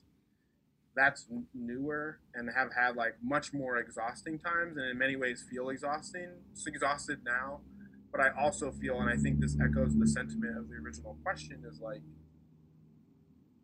given my past to right now, I do feel like I'm on a front line and that's why I'm like raising hell in these different Zoom rooms, and that's why like the you know people from Mutual Education is doing an event um, this Sunday to hand out the pamphlets and like train people on how to go to door to door. Like I feel like for me as an artist and an activist and like almost a non-political entity, like I don't believe that this government is going to save us, but I believe if we have a popular vote moment right now and everyone has like one shot, it's like of the candidates, I'm voting for Teressa Raiford, but I also feel like like because of that and the urgency of it, unlike Tin Can Phone or the multi-year development of Elijah, like this next 20 days, my work is cut out for me. Um, and I'm like graduating, like my graduate lectures on the 29th, and I defend on the second, and I'm throwing like a secret birthday party that y'all are welcome to come to um, on the 31st. So I'm just doing it. I'm just trying to live as a human, um, and I think that, like, I guess really to get to the heart of your question is because the separation between my work and my life has collapsed, and that's the paradox. It's like there is no getting away from it, but and I guess this, and I really actually appreciated the episode where Melanie you talked about having lupus. Like my, that was it was like weird again. It's like oh, I'm listening to this podcast that's produced in my backyard. It's like oh, weird. Like I have a personally identifying experience with this. Like my father went through this, and that's a whole story. Um, but I that's why the Afro contemporary bicycling, like that's an underlying theme. Like this form of self care, I'm claiming it and I'm making this is a part of my practice to do this and in this very specific way. I don't use my handlebars and like it's also a form of movement and it's also like all of these other things. Um, and so I just like and I I collaborate with my dog artist artist Matoska and so we spend time together and we do projects and so I try to claim the time that is for myself and give it some value, even if it's putting my feet up, like being really intentional about that moment and talking about it that way. And it's like, as you all are very aware, you have been paid for your work, but you like almost just get paid to make the work. Like when I don't know the, and very recently am I able to like eat off of that money, um, but like eat, not like get fed or whatever, uh, like survive. Um, and in a conversation with a certain local granting making foundation, I said, I feel like I'm in the fast food industry of my industry. Like I work all the time. I have enough money to like work all the time. Um, and so want to be able to also propose projects where it's like, yeah, I'm going to buy myself a bicycle or I'm gonna go organize my files at this residency because like I'm not organizing my files. Like my two desktops are like really uncomfortable right now. But I just in my computer is constantly like you're running out of space, and I'm just like whatever, man. I don't got time for you. I gotta fold these pamphlets and I gotta do the thing. Um, so it is it's tough, but I think if there was a time during my life, it's not the time to be sleeping unless you need it and then you should take a nap. you're about to graduate. Um, Imminent. and it sounds like you're already doing all the things. Yes. So there's like no there's no respite. There's no time to get depressed. That's nice. yes, thank you for shining a, a positive light on it. Um, and you mentioned um, you just got this pretty big grant. You got like one of those like career artist grants. What's that like? Yeah. I was like, whoa, that happens? Hotcakes. How are you feeling about it? Like, it's uh, kind of like a shift in power um, and like your status and social capital. So, what are the implications of that for you? Yeah, I think that's a great question. I also something I would have typed as a comment is like, wow, you ask really engaging questions and have really interesting discourse. Like I feel like yeah, I'm really in a room that I want to be in when I'm like walking around the to it on a podcast. So, Oh. um, yeah, and it's interesting too. Like my perceptual range is like sometimes I feel like I'm like, oh my god, my life is, and then I look at the calendar next week. I'm like, oh, I have nothing scheduled. just like I needed to do that. Hmm. Uh, it's not like there's nothing to do, but literally I can't see that far. People are like, what are you doing at the next month? I'm like, what is that next month?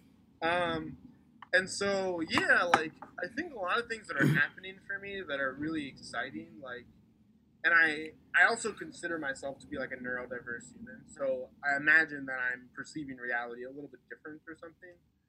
Um, so to that end, like I wasn't really even thinking about it as like a career, like like that thing that goes on your uh, bio. Which also I was gonna ask how my bio sounds because I like I recently changed it at the beginning of the pandemic. I'm just like I'm tired of this. Like, how do we get to the point and also like stick it to the man a little bit? Um, but I I was yeah not uh, yeah you're totally right. Um, I think that is really exciting. I also like I got a phone call which felt really warm too. Um, I was like, oh, cool. But I was also like literally going down for a, a nap. Like I was in some form of pass out from some part of my life. And I get a phone call and they're like, hey, like, you won this money. And I was like, I'm really excited. Like, you don't know that, but I am. uh, so it's like it still hasn't set in. Like, and I to to flesh out or like even prop myself up, right, or whatever. Like, I also won the Dynam Prize, which is a ten thousand dollar prize at PSU for it's called the Dynam, Dynam Prize for Visionaries and Provocateurs, and I, I feel like I have a little do a little situation. So they have these little postcards, and I've been picking one up every year. Like you go to the school, you just teleport here, you live in their office, and you're like, oh, you guys are giving ten thousand dollars away. Like, how do I get that? And I applied for a project to like do like a plastic project in Brazil, and I did you know didn't I was like it was called River Sister Cities, and it was like, oh, I live in a city that has a river, and like there's a city that's there polluted, and like create like a residency thing, and didn't get selected, and I forget what I, I think I just applied dryly, like Imagination Academy, which is the umbrella for my like youth-based work, like African WR class, Elijah, different things. Um, and so this time I had right, and it's interesting to note because the selection was pre Georgia Floyd, I believe.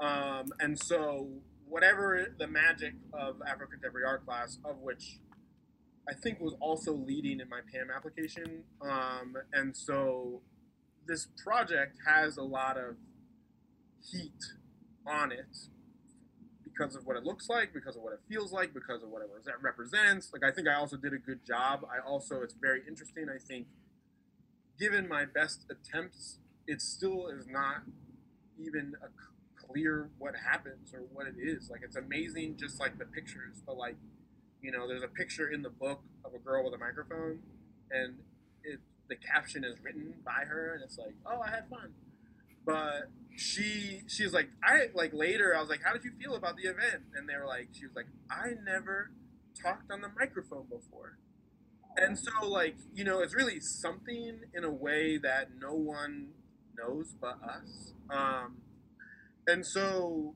yeah, so that project even though it's greater than can be perceived by jurying eyes, it seems highly competitive pre George Floyd.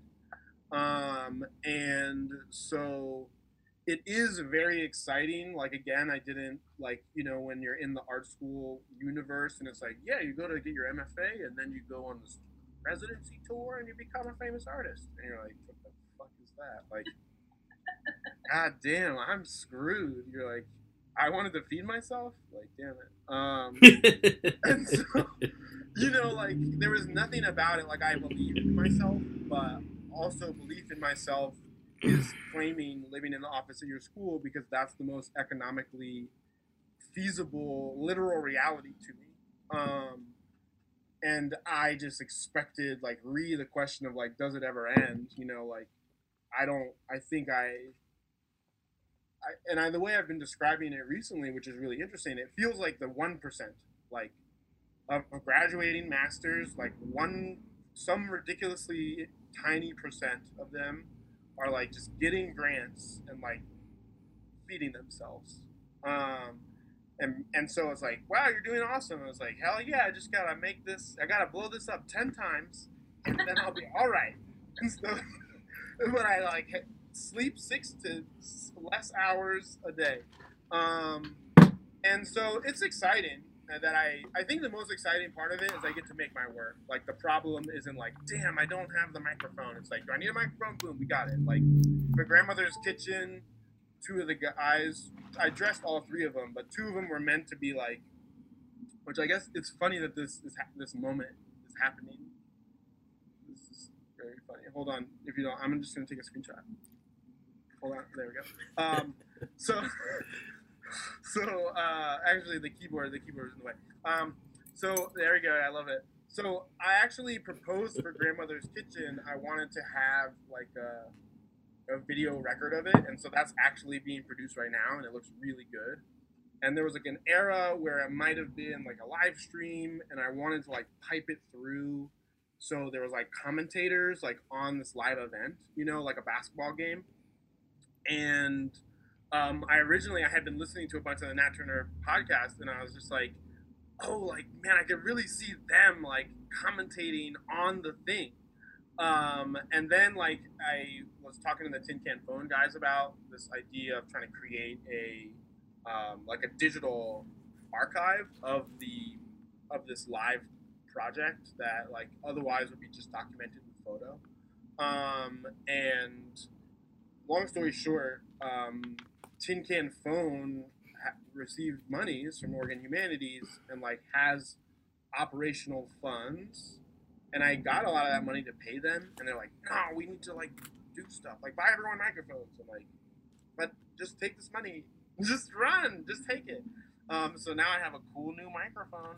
Um, and so yeah, that money was like, "All right, well, get microphones, whatever." And I bought them three piece suits to be like this golf sportscaster, like of the picnic. And they kind of like it's almost like it's a rap video. They're like, oh, now you're at grandma's kitchen. Um, and I was like, this is what it is. You know, like it's just me making broad strokes where like people have autonomy. They like picked red suits, like a burgundy suit, a flashy red suit with Jordans. You know, the right cap on. And so it was like I just wanted the aesthetic for the video, but I also wanted to like buy them a suit, like the humanist version, the economic version is like, let's rent you a suit. The humanist version is like, you don't have a suit and now you have a suit. Um, and so I'm able to use these monies like very powerfully. Like I'm gonna be able to just purchase like 50 copies of this book, you know, and I can just buy paper and vape and work to make a design and distribute a copy to everyone in the school, and I could like pay artists to create new work and and so I have that power in my practice. But even if I took it all, like I wouldn't like. I have a hundred thousand dollars in student loan debt. Like, do I ever get out of this? You know, um, and so and like, I'm auditing it all. You know, like everything I purchase, I save every receipt. It's a part of my practice. It's on my website, um, and so I don't expect to ever escape. But my practice continues to be sustained by the the powerful lights of the art world, um, and I'm whatever building a rocket ship and flying away, trying. Um, yeah, I think I will be able to sustain continuing to be a mentor in people's lives and provide monies and work on projects and that uh, yeah, I feel great about that happening, and I do. I think the only way to get further for me is to keep making my work and keep pushing it harder and get more of whatever that world has to offer, which is like why that teaching opportunity is amazing. Like it's an adjunct position, so it's it feeds you sort of, um, but it's like I need and like thank God I didn't have to apply for a job. Like thank oh, like I didn't because I my I don't have the capacity and I don't even know if I would have been, you know, it's just getting selected was amazing, and that's why if you're a grant maker, you should just select people. But anyway, um, um, so yeah, no, it feels it feels good, and it feels good in a way where like it keeps the lights on, so it's not like a oh damn, and I don't even mean that it's not prestigious and exciting, and I do think it does have that impact in my career in ways that I'm not thinking about at all, actually, um, or you know I'm aware of, but it's almost like an unconscious thought, and I'm really excited about how I can use them as tools. And is the reason why a lot of my accounting is so late is because I'm constantly just paying out of pocket. Like doing the accounting on the front end like slows it down in a way that I can't really jive with. It requires a level of organization that I'm like not. Um, but getting these grants allows me to just like pay for it and ask answer questions later. Um, and that feels good. Like it also, again, in this humanist end of the spectrum, like I have very close relationships with my collaborators who, if you were like an art curator or something and you don't get it, you might see me as kind of like wrangling people or something, or like me as like just whatever. It's like a circus of my coordination, but like we're all friends and we're close, and I'm able to like Venmo them money because they're participating in certain projects, but like it helps them put gas in the tank kind of stuff or like pay rent. Especially in the incarceral world, a lot of that work is engineered around certain financial strategies to get money in their pockets or afford the project. Or I just had a meeting this morning that I was called into with my collaborator of Gallery Blue, and he met a guy who has CNC router skills, and um, but like is formerly incarcerated, and so like they're like, cool. I'm glad you learned these skills inside, but you were never gonna get this job. And he's like really got a head on him, and he's a young guy, and he like wants to start a business, and he wants to figure out a GoFundMe. And so I'm already in this position where, as an artist and a person who's winning awards and a grants, I have a certain form of political power, and I think that's why I'm thinking of it more than it's like actual art world power. Is I have political power in the community, um, both on like the street level, so to speak, but also in like an administrative boardroom level in certain ways. Um, and I'm able to use that position to again just continue to funnel resources in these directions. And so this meeting this morning, I was like coaching the guy. It's like let's first do a project with Gallery Blue. Let's raise you seven thousand dollars and get you a CNC machine. Like in some respects, like seven thousand isn't like crazy, especially in these times, in certain ways, because people are like just buying stuff. And but like he wants to employ other ex-cons, and I'm like, that's like the forty thousand dollar deal that is also possible, but like let's bite size it out. Like let's get you a machine, and then you can use the machine to do whatever you want, but then also do a Kickstarter to whatever. And so these five thousand dollar pops for me are like amazing, um, but also it's like I'm in this situation where like I'm certain projects just require like seven ish thousand dollars um, to happen, but it is like a Ponzi scheme. Like again, like I don't have expendable money of in the amount of seven thousand dollars, and the Dynam prize I am eating, um, and so but the project always was reliant on my unpaid labor. So in a way, it's kind of like a paycheck to me rubbing stones together. Like you know, the budget, I, the, I finalized the budget, it's under $15,000 for the entire year of the Afro Contemporary Art class.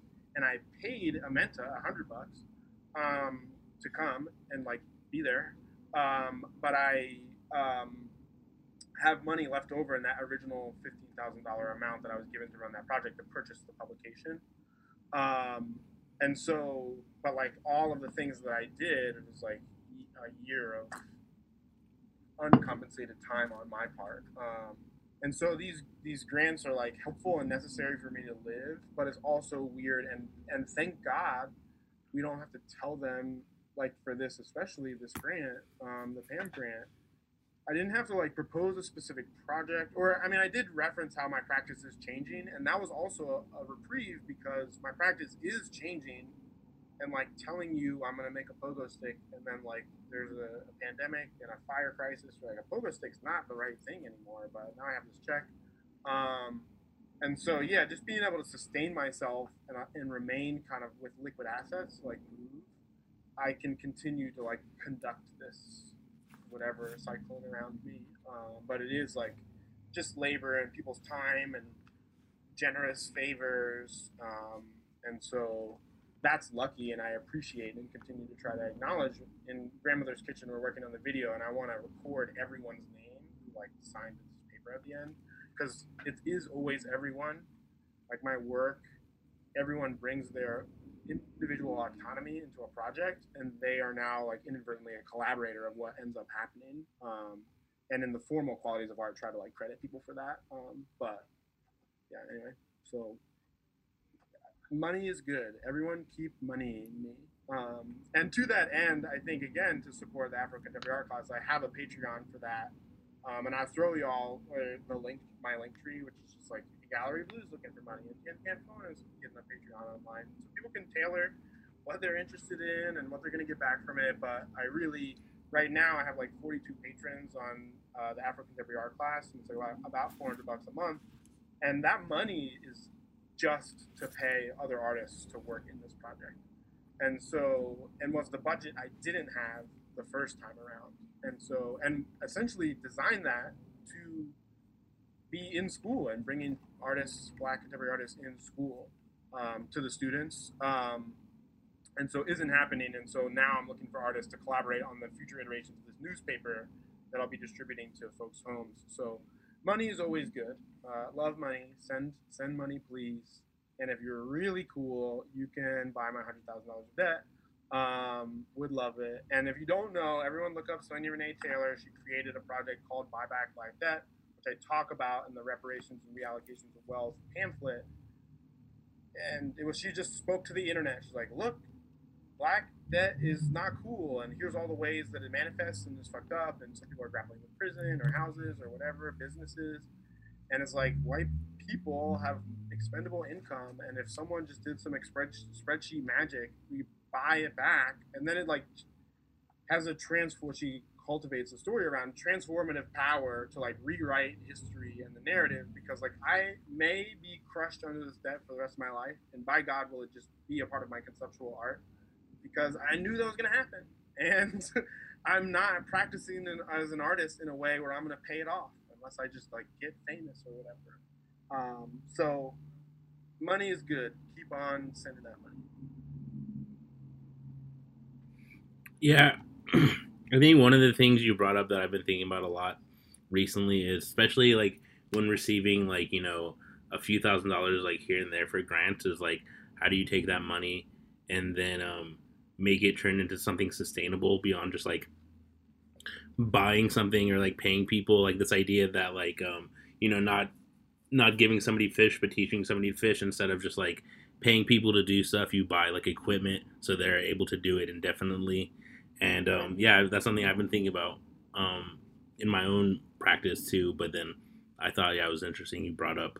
Um, but yeah, I think that's always like this important thing. Like, how do I take? Okay, if I get five thousand dollars at once, how do I take that five thousand dollars and potentially turn it into something more or something that'll last even longer, right? Mm-hmm. Through um, yeah, through giving people potentially more resources or like hooking them up with, with equipment or whatever else. I also like I'll, I always go back to like ideas around like equity, then like um real estate, like how do like these like small little uh, grants turn into like something that's like stands sustainable, like land ownership or something. yeah, I think it's interesting to like me having a sculpture background or something because like I was worded up in the art world, but it was in like a weird way, in a way, like for where I am and like what I'm doing now, but also I mean, it might be weird, I guess, to the listener, but in ways it's not. Like, sculptors are just like, okay, I need this material. It costs this much. I like do this kind of labor on it. I have these kinds of facilities, and then maybe I sell it for this. And so, but it's like, and there's some concept, and you're also in the art world, and maybe you teach, and so, or you apply for grants, and then you're able to like make a big thing. And so there is this economies of scale, almost in a way that I have like conceptualized, but like they were talking about it and just the necessity of that medium.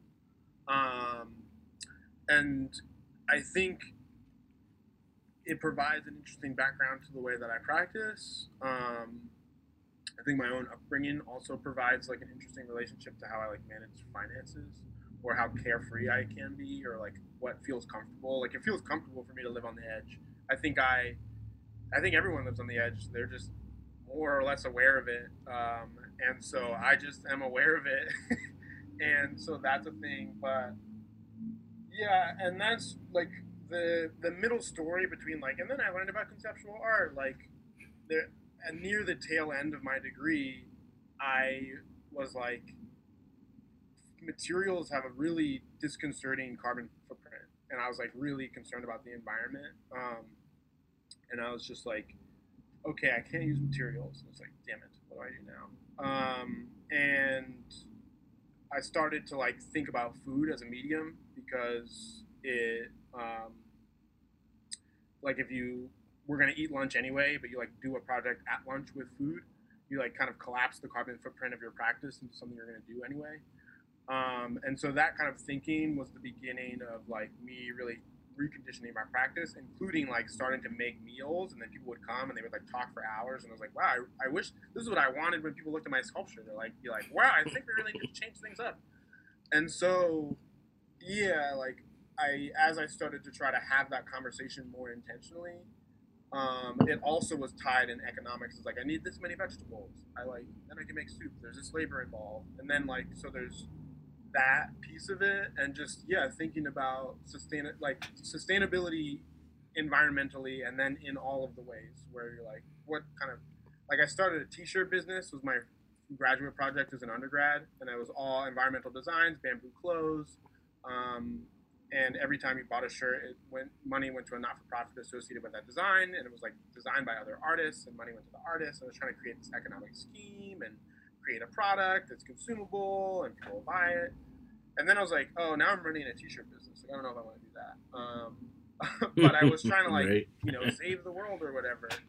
Um, and it wasn't sustainable. Like neither the like work or the practice or like what my daily tasks were going to be, but I was also running a business like an art project, and so I wasn't like paying myself and like so it just you know it was flat. It didn't like plant a million trees, and that's when I started to like pivot away, away, away, and towards like not for profits. Like how can I scale up in this way that's actually sustainable? Um, and then that world's not sustainable either, and so I'm more um, sustainable now um, in a way, and part of that is kind of just conceptualizing what I'm making purchases for and how and what do they do. But it's also a form of like, even though I'm solvent and I eat and I can feed other people and I can dress them and I can do all that stuff and I can get the equipment like newly, like in the past few months, these it feels a little bit more casual and literally in the past few months, but have have been able to scrape that together on a more disparate scale before. Um, and but now though, um, yeah, as we've discussed, it's like I need a, a next level of that, or like to conceptually grapple with like, and I was trying to figure out a job at a not for profit to forgive my stuff or whatever. You know, it's just like, yeah, I, I agree with you. Like, there is no sustainable. Like, my uncle was like, oh, if you're doing Gallery Blue, if you like sell the thing and get 50 bucks, I'm like, man, I got $100,000 in debt. Like, administrating that is a nightmare. I just want to give them the money. That's what the project is about. I don't need to skim their stuff so I can go further. Like, it's I can run that project as well as I want. I can run all my projects as well as I want, and they will never just like turn a profit like a business. They're not a business. They're art projects, um, and therefore I'm beholden and need art money to survive. So in that way, I'm just another painter or sculptor, or video artist. We're all individuals who have diverse practices and are inspired by different forms and mediums and produce and claim those things as work, which I, I wrote down in my one note I took at the beginning of the show.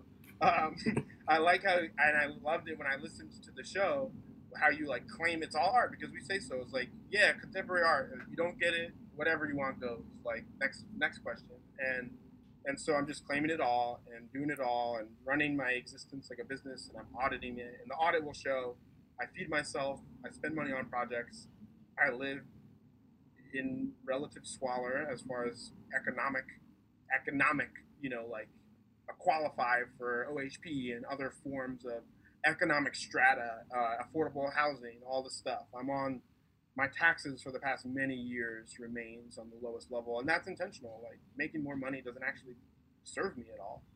Doesn't serve the project. So her sustainability, I, I almost I almost short circuited out on it in the earlier part of the story. Uh, not the question, but as I was talking about my origins, that was like a when between when I started the t-shirt business, I was like, ah, and I like short circuited and quit school for a semester, um, and then started using certain chemical agents to help my brain do the right stuff. Yeah, oh Um, yeah, And and and here I am yeah, getting that PAM money. yeah. Chemical agents to getting paid. Thank you, chemical agents. yeah, Um, so we've been talking for a bit, so we're probably gonna close out soon. But um, before we go, I guess I'm curious, like, where where do you see this landing? Like in five to ten years, like what what does the future of your art practice look like? That's a good question, and I feel I feel like I, I, I feel like I had an epiphany recently, and then I lost. I can't remember it now, but that's how my epiphanies go. I'm like, oh, that's an idea, and then like it's relevant enough that it occurs to me again. I'm like, I remember this. yeah. If it's Um, important, it'll come back. Yeah, you know, I Yeah. stopped taking notes. I'm like, I don't read those. It'll come back if it's worth anything. Um, so Um, yeah. So you mean like where do I see my career, or my? You mean you said my practice, but both or and or? or Both and. yeah. It's all connected. Um, the dream for african contemporary art class would be like some form of immersion in more than one school. Um, like it would be great if really like I was able to pay myself to just advance that project. Um, like and and even pay myself just like art money pay myself like eat and like go on vacation or something um, to the next town or whatever. Um, so that would be cool. Like people for mutual education, like I just spend money on. Like I'm fundraising for it, but it just feels imminent. Like I have money to make art. Like this is my practice. Um, I I think teaching, I'm interested in it, and that's like how I went from object to dinner to t-shirt to teaching kids is like the future is the one way I know that I'm spending my time doing the right thing as the sky is falling. You know what I mean? Um, and so I'm interested. That's why my conceptual practice has brought me to direct, direct collaborations with young people because like I want to be in that space, but I don't want to be beholden to the rules of like how that space is managed by the systems of power that exist. Um, as normal teachers should not be, but that's a soapbox. Um, but like you know the like teach and master and even was the almost the primary reason for getting a master's was opening the door to teaching.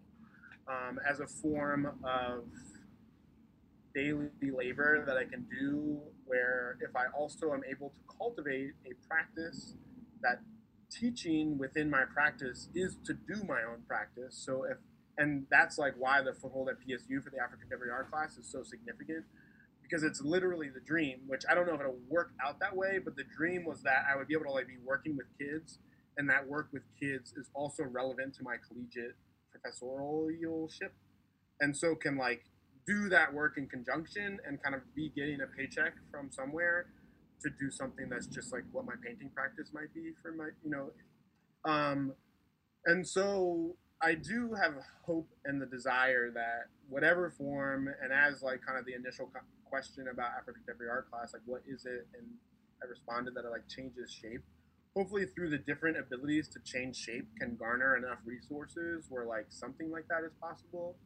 Um, as well as like that's like the logistical sculptural approach. Like there's also a way where the project does something really amazing. If you're like, wow, that's worth a hundred thousand dollars, I think. Um, and then I'm like, great, like I'll just pay off my debt. You know, like the dream. I, if I can pay off my debt and I don't want to. I want to just get rid of it, or I want other people to pay for it, which I might turn into a project. But that's like, it's not going to be in the next five years. But the next five years are in pursuit of that and like being able to eat during that. Um, but there's projects that have its own legs, like Gallery Blue and Tin Can Phone. At some point, may not need me. And the other day I was like exhausted, and we were recording our episode, and we like scripted it in where I was like, "Oh, I'm gonna go do this thing," and I just like left. um, but uh, yeah, like I think those projects can run themselves, but they're also like not a painting. Like a podcast with like three dudes, not me, like it's three other pundits who like have the embodied experience and can tell a very unique story. And through my kind of connection making, like that could generate like there are podcasters, you know. And so if different kinds of those things happen where like maybe I'm eating money that's not my art money and like that art money can truly be rolled into projects and I can truly sequester myself on like residencies or other things and further my practice. Because I mean I may be in debt forever but I do just want to be an artist. Um, which I was gonna mention earlier it feels like before we disappear I should explain that. And I know at least in some universes it's obnoxious to refer to another person or that I refer to myself as artist Michael Bernard Stevenson Jr.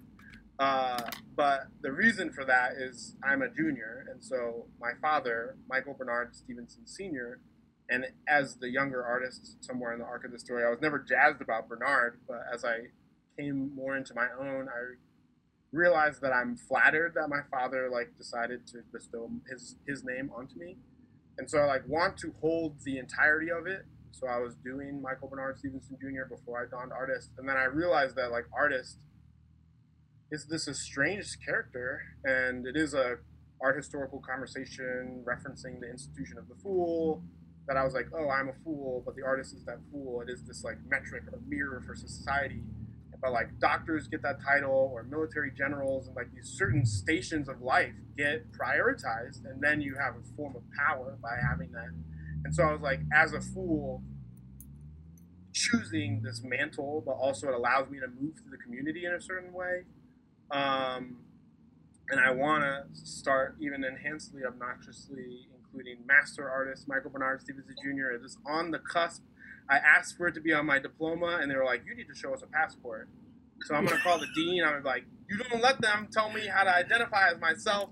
Um, but it's just a part of the project. If they won't let me do it, I will alter my document um, because it is a conceptual project. And though it's again interesting because my father, so Michael is a Christian name, Bernard is a Germanic name, and Stevenson is a slave name. And so all the names that I was given are like referenced to a colonized situation. And so I own it and wear it, and I'm aware of that. And I'm also aware of like in African culture, like the namesake and the, how it's carried, and like all these things. And so I've kind of like tried to put those layers on myself, or like bring them into my practice, in my life. Um, so anyway, um, I'm gonna. I want to be an artist though. Like the goal is to be able to keep doing it, um, whatever way that is. Um,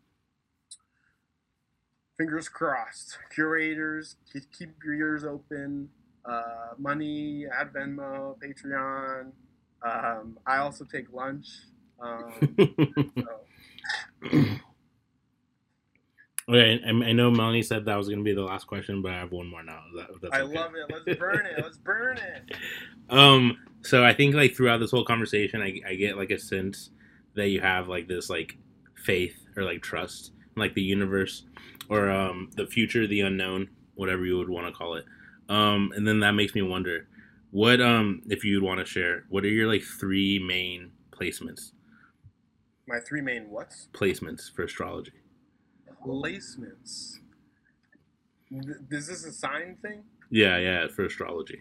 Okay, so I'm, and I, I like, I'm like, I'm like beginner astrology, so I can like get. I should get my birth chart tattooed because I live in Portland now. So, Right? Uh, but I'm, I'm hella Libra energy. Like, I was told this, and I identify with the memes, and I just, I think that's the one for me.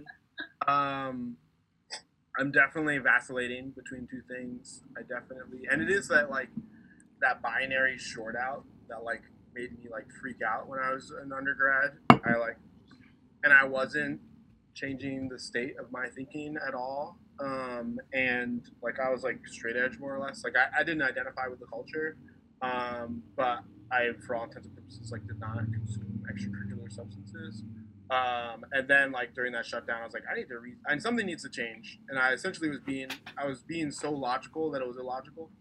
Um, and so later, as I was kind of like moved to Portland and learned that we are all children of the stars, um, that like I am constantly vacillating between some form of binary like choice. Um, and I guess I'm also simplifying it for explanation, but like swirling around decision making. Like decision making is like whenever I'm collaborating with people, I'm like, what do you want? Sick. It's that one. Um, like if I don't have to answer another question or like debate about the choice, it's like I will make a choice if I'm at the store and I have to pick my own snack.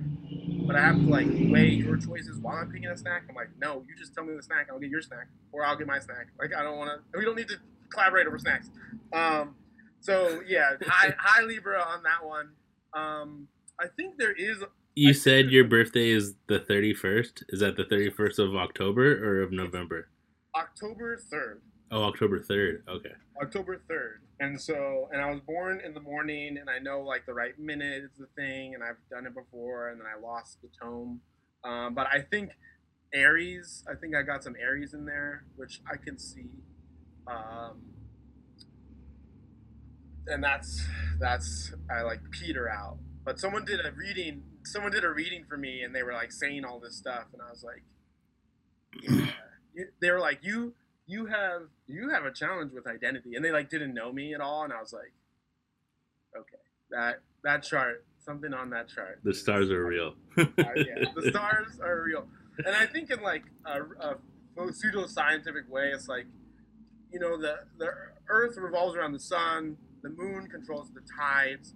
It's like people, like we evolved on this planet, and there's astro sources of energies that we don't know anything about, and we could see the star, and so the light is coming from thousands of places away at a certain interval that has been the same for millions of years. And they're like, yeah, we don't have anything to do with the stars. I think that is like a stupid neoliberal, like ignorant, and like you know different forms of uh, medicine and cultural ritual that are all based on reoccurrences of these things. Like I think astrology and other forms that people kind of enjoying now are the handings down of many, many matrilineal and observations um, that have been distilled into like ways that be consumed now.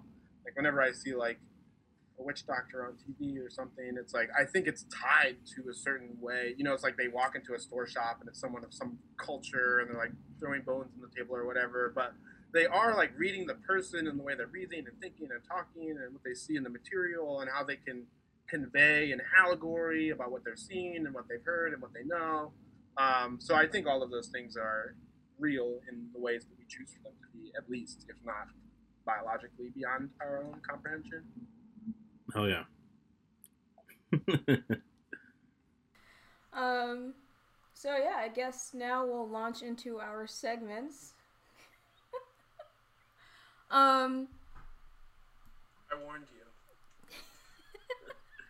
you have to like cut off the episode.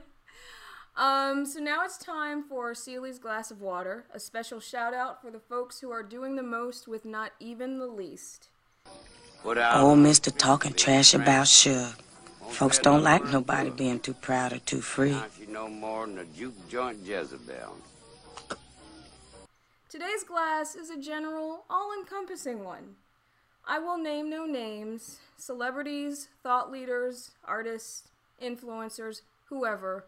Y'all know who you are. Some of you are currently getting dragged on Megan Thee Stallion's internet as we speak. This one goes out for all the folks who target the black voting bloc in their little vote or die campaigns. Stop it. Stop it now. The black vote has never been the problem. I know this for a fact. And you know how I know? Because I'm from the South, where black people stand in line for hours, hours upon hours, to cast a vote only to have them stolen in broad fucking daylight. You know how I know we're not the problem? One, because I read the exit polls and it's quite clear how the vote skews, and two, black folks aren't the ones getting the features in the New York Times, looking all pensive out of a window, talking about how sorry they are for who they voted for. One guess who gets those features. So again, I'm going to ask stop it. It's rude and condescending as all hell. No one is more aware of how important the vote is than black folks. They've been trying to fractionalize and remove our vote since the beginning of democracy. Of course, we fucking know. If voting were all it took, our problems would be solved by now. So stop reprimanding us about voting as if it's magic beans. If you're going to implore a collective to vote, you better also be addressing voter suppression, contingency plans, or how those who do not have the privilege to vote can, contri- can contribute. Otherwise, you're just spewing empty rhetoric and anti blackness, which, to be fair, is as American as apple pie. But stop. yeah, that's what I'm thinking when I hear it on the podcast. But like no one's around, so that's what I'm like. You tell them, you tell them. I love it, and I agree. Uh, Max, do you have your segment? Just the facts with Max. I'm stating facts, facts, facts, facts, facts. Hello, and today on Just the Facts with Max. Budapest used to be two different cities, Buda and Pest. They were joined in 1873. I'm stating facts, facts, facts, facts, facts. Um, we will have our parting words. First up, Max. Yeah, um, go vote. I'm just kidding. I'm just kidding. You tell them. um, no, yeah, um, parting words. Thank you, Michael. This was a great conversation. Thank you, Melanie. Um, What is it? Uh, careful October, happy November, everybody. Nat Turner Project. All right. Um, for my parting words, I would also like to thank Michael for stopping by to chat with us. Um, I have seen your work in passing um, a lot over the past uh, few years, so it's nice to actually hear you speak about it. Um, I really look forward to seeing what you do, um, and I think that your projects are really impactful. So, Thank you. I appreciate that. Yeah. and you can have the parting word. Yeah, no, and I think I also um, thank you both for thanking me, but I'm I'm flattered. So yeah, I appreciate that, and um, it's certainly fun to be on it. It will be fun to listen back to it, or maybe cringe or something. But um, you know, unfortunately, I'll be on my own headphones all by myself. Um, but I did. I want to echo your uh, your segment and say, like, everyone vote Teressa Raiford. Um, every time I talk to people, it's white people like, I don't know, like, you don't want Ted. I don't really like Sarah, and I I like have I've gone deep on it. Um, and maybe in the edit, I can send you a clip. I even got Larry Yes to sing a song. I write in Teressa song, going hard, um, making all these pamphlets. Um, gonna do a training um, but that won't be timely for the listeners. Um, but I realized in all of these thoughts is that like in Portland, it is a white vote. Like in the DC metro area, it's all kinds of other stuff, all kinds of some. There's a lot of black politicians, and in Portland, white people are gonna decide. Um, and I was at a dinner of only black folks, and they were, you know, sharing their feelings, but they were like, white people aren't to come out to vote, which is another invisibilization. Um, but in Portland, it does not matter, sort of, in a way, just because there are so many white people, white people are making this choice. And so, white people, if you're listening later in the future, even though it's too late, you should have voted for Teressa, and uh, you'll be that person in the window with your hand in your your brows, ruining it if you hear this and it didn't happen. But I really appreciate being able to be on, and I'm excited to continue to be in the arts ecosystem with y'all. And um, yeah, hopefully there's more of us being in the same place at the same time, uh, whether it be digital or otherwise in the future. Thanks. Yeah, thank you. All right, good night, y'all. Good night, y'all.